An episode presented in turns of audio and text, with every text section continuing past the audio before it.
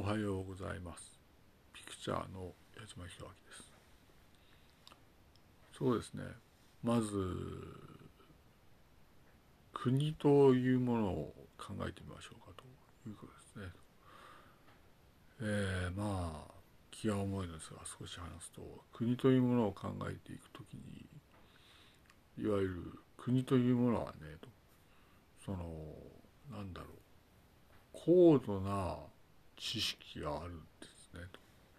つまり国というのは高度な知識というのがあってそれに支えられて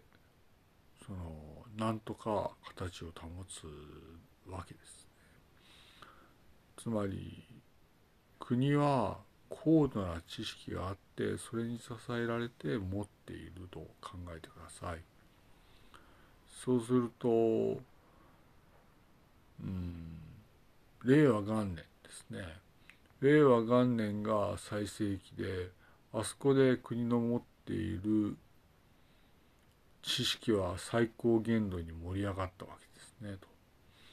そうすると令和2年つまり2020年に果てしなく日本は落ちていくことになるということですねと。あの時の緊急事態の宣言は衝撃的で2020年の2月1日で日本はまあ激動の時代に入ったんだというふうに考えるといいですねと。そうするとまあ現在ですねまあ年数を経過して考えると日本の持っている高い知識はないと考えるのがいいのねと。つまり日本の持っている高い知識はない。この時に何が語られてるかというとまあいろいろ語られてるんだと現現在聞いてる通りだということですねと。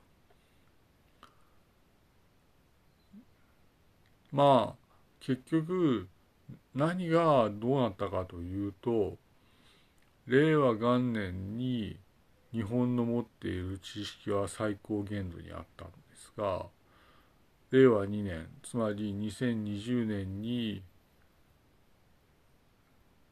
日本の持っている知識は果てしなく落ちていくんですね。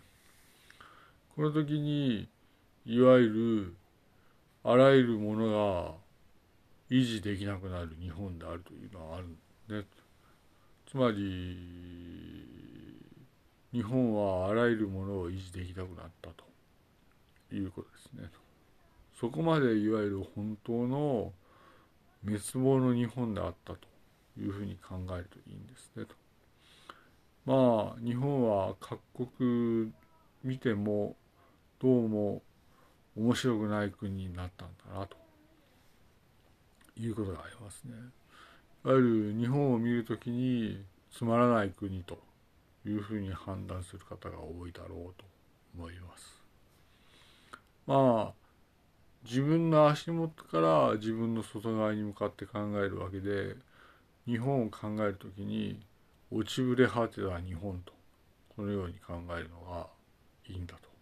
思います。いろいろな噂がありますがいわゆるそういうことではなくていわゆる日本は地盤沈下したあらゆる意味でいわゆる日本は国際社会の中であらゆる意味で地盤沈下したというふうに考えると良いんですねと。日本はいわゆる本当の貧乏な国になったというふうに考えるといいんですねと。そうすると最低限に日本がその考えなければならないことというのは保護者たちがネットワーク社会を使えるように心を砕くこというふうに思います。各保護者たちが最低限ネットワーク社会にそのまあいわゆる使える子どもたちを育てるというのが第一とこのように思います。令和元年に日本の持っている知識は最高限度にあったと思います。それでその後に日本の持っている知識は2020年の2月1日のあのパンデミックの緊急事態の宣言でいわゆる果てしなく落ちていくわけですね。かろうじて保ってるということですね。なんとか保ち得てるんですが果てしなく限りなく落ちていく日本でいわゆる後進国日本と言って良いと思いますね。あらゆる国々は日本に嫌気がさして逃げていってるとこのように考えると良いんだと思います。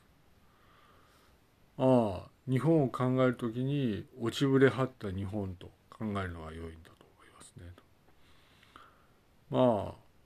私はまあ現行以来の大乱というふうに位置づけましたが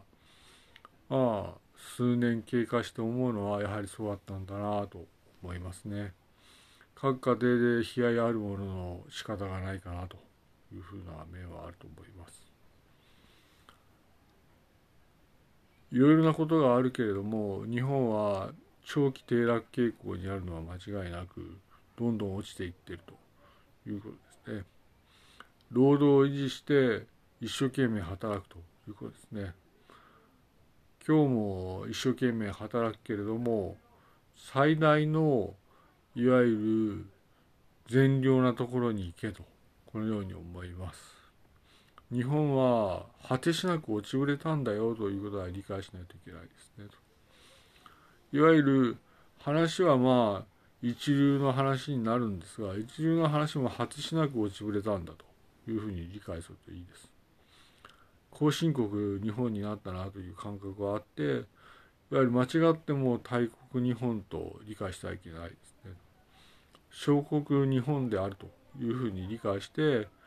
子どもたちには少なくともネットワーク社会を使わないといけないよということは理解していくということですね。日本はあらゆるものを失って何にもないよと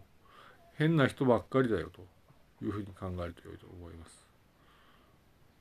いいですね。日本は変な方ばっかりです。本物の。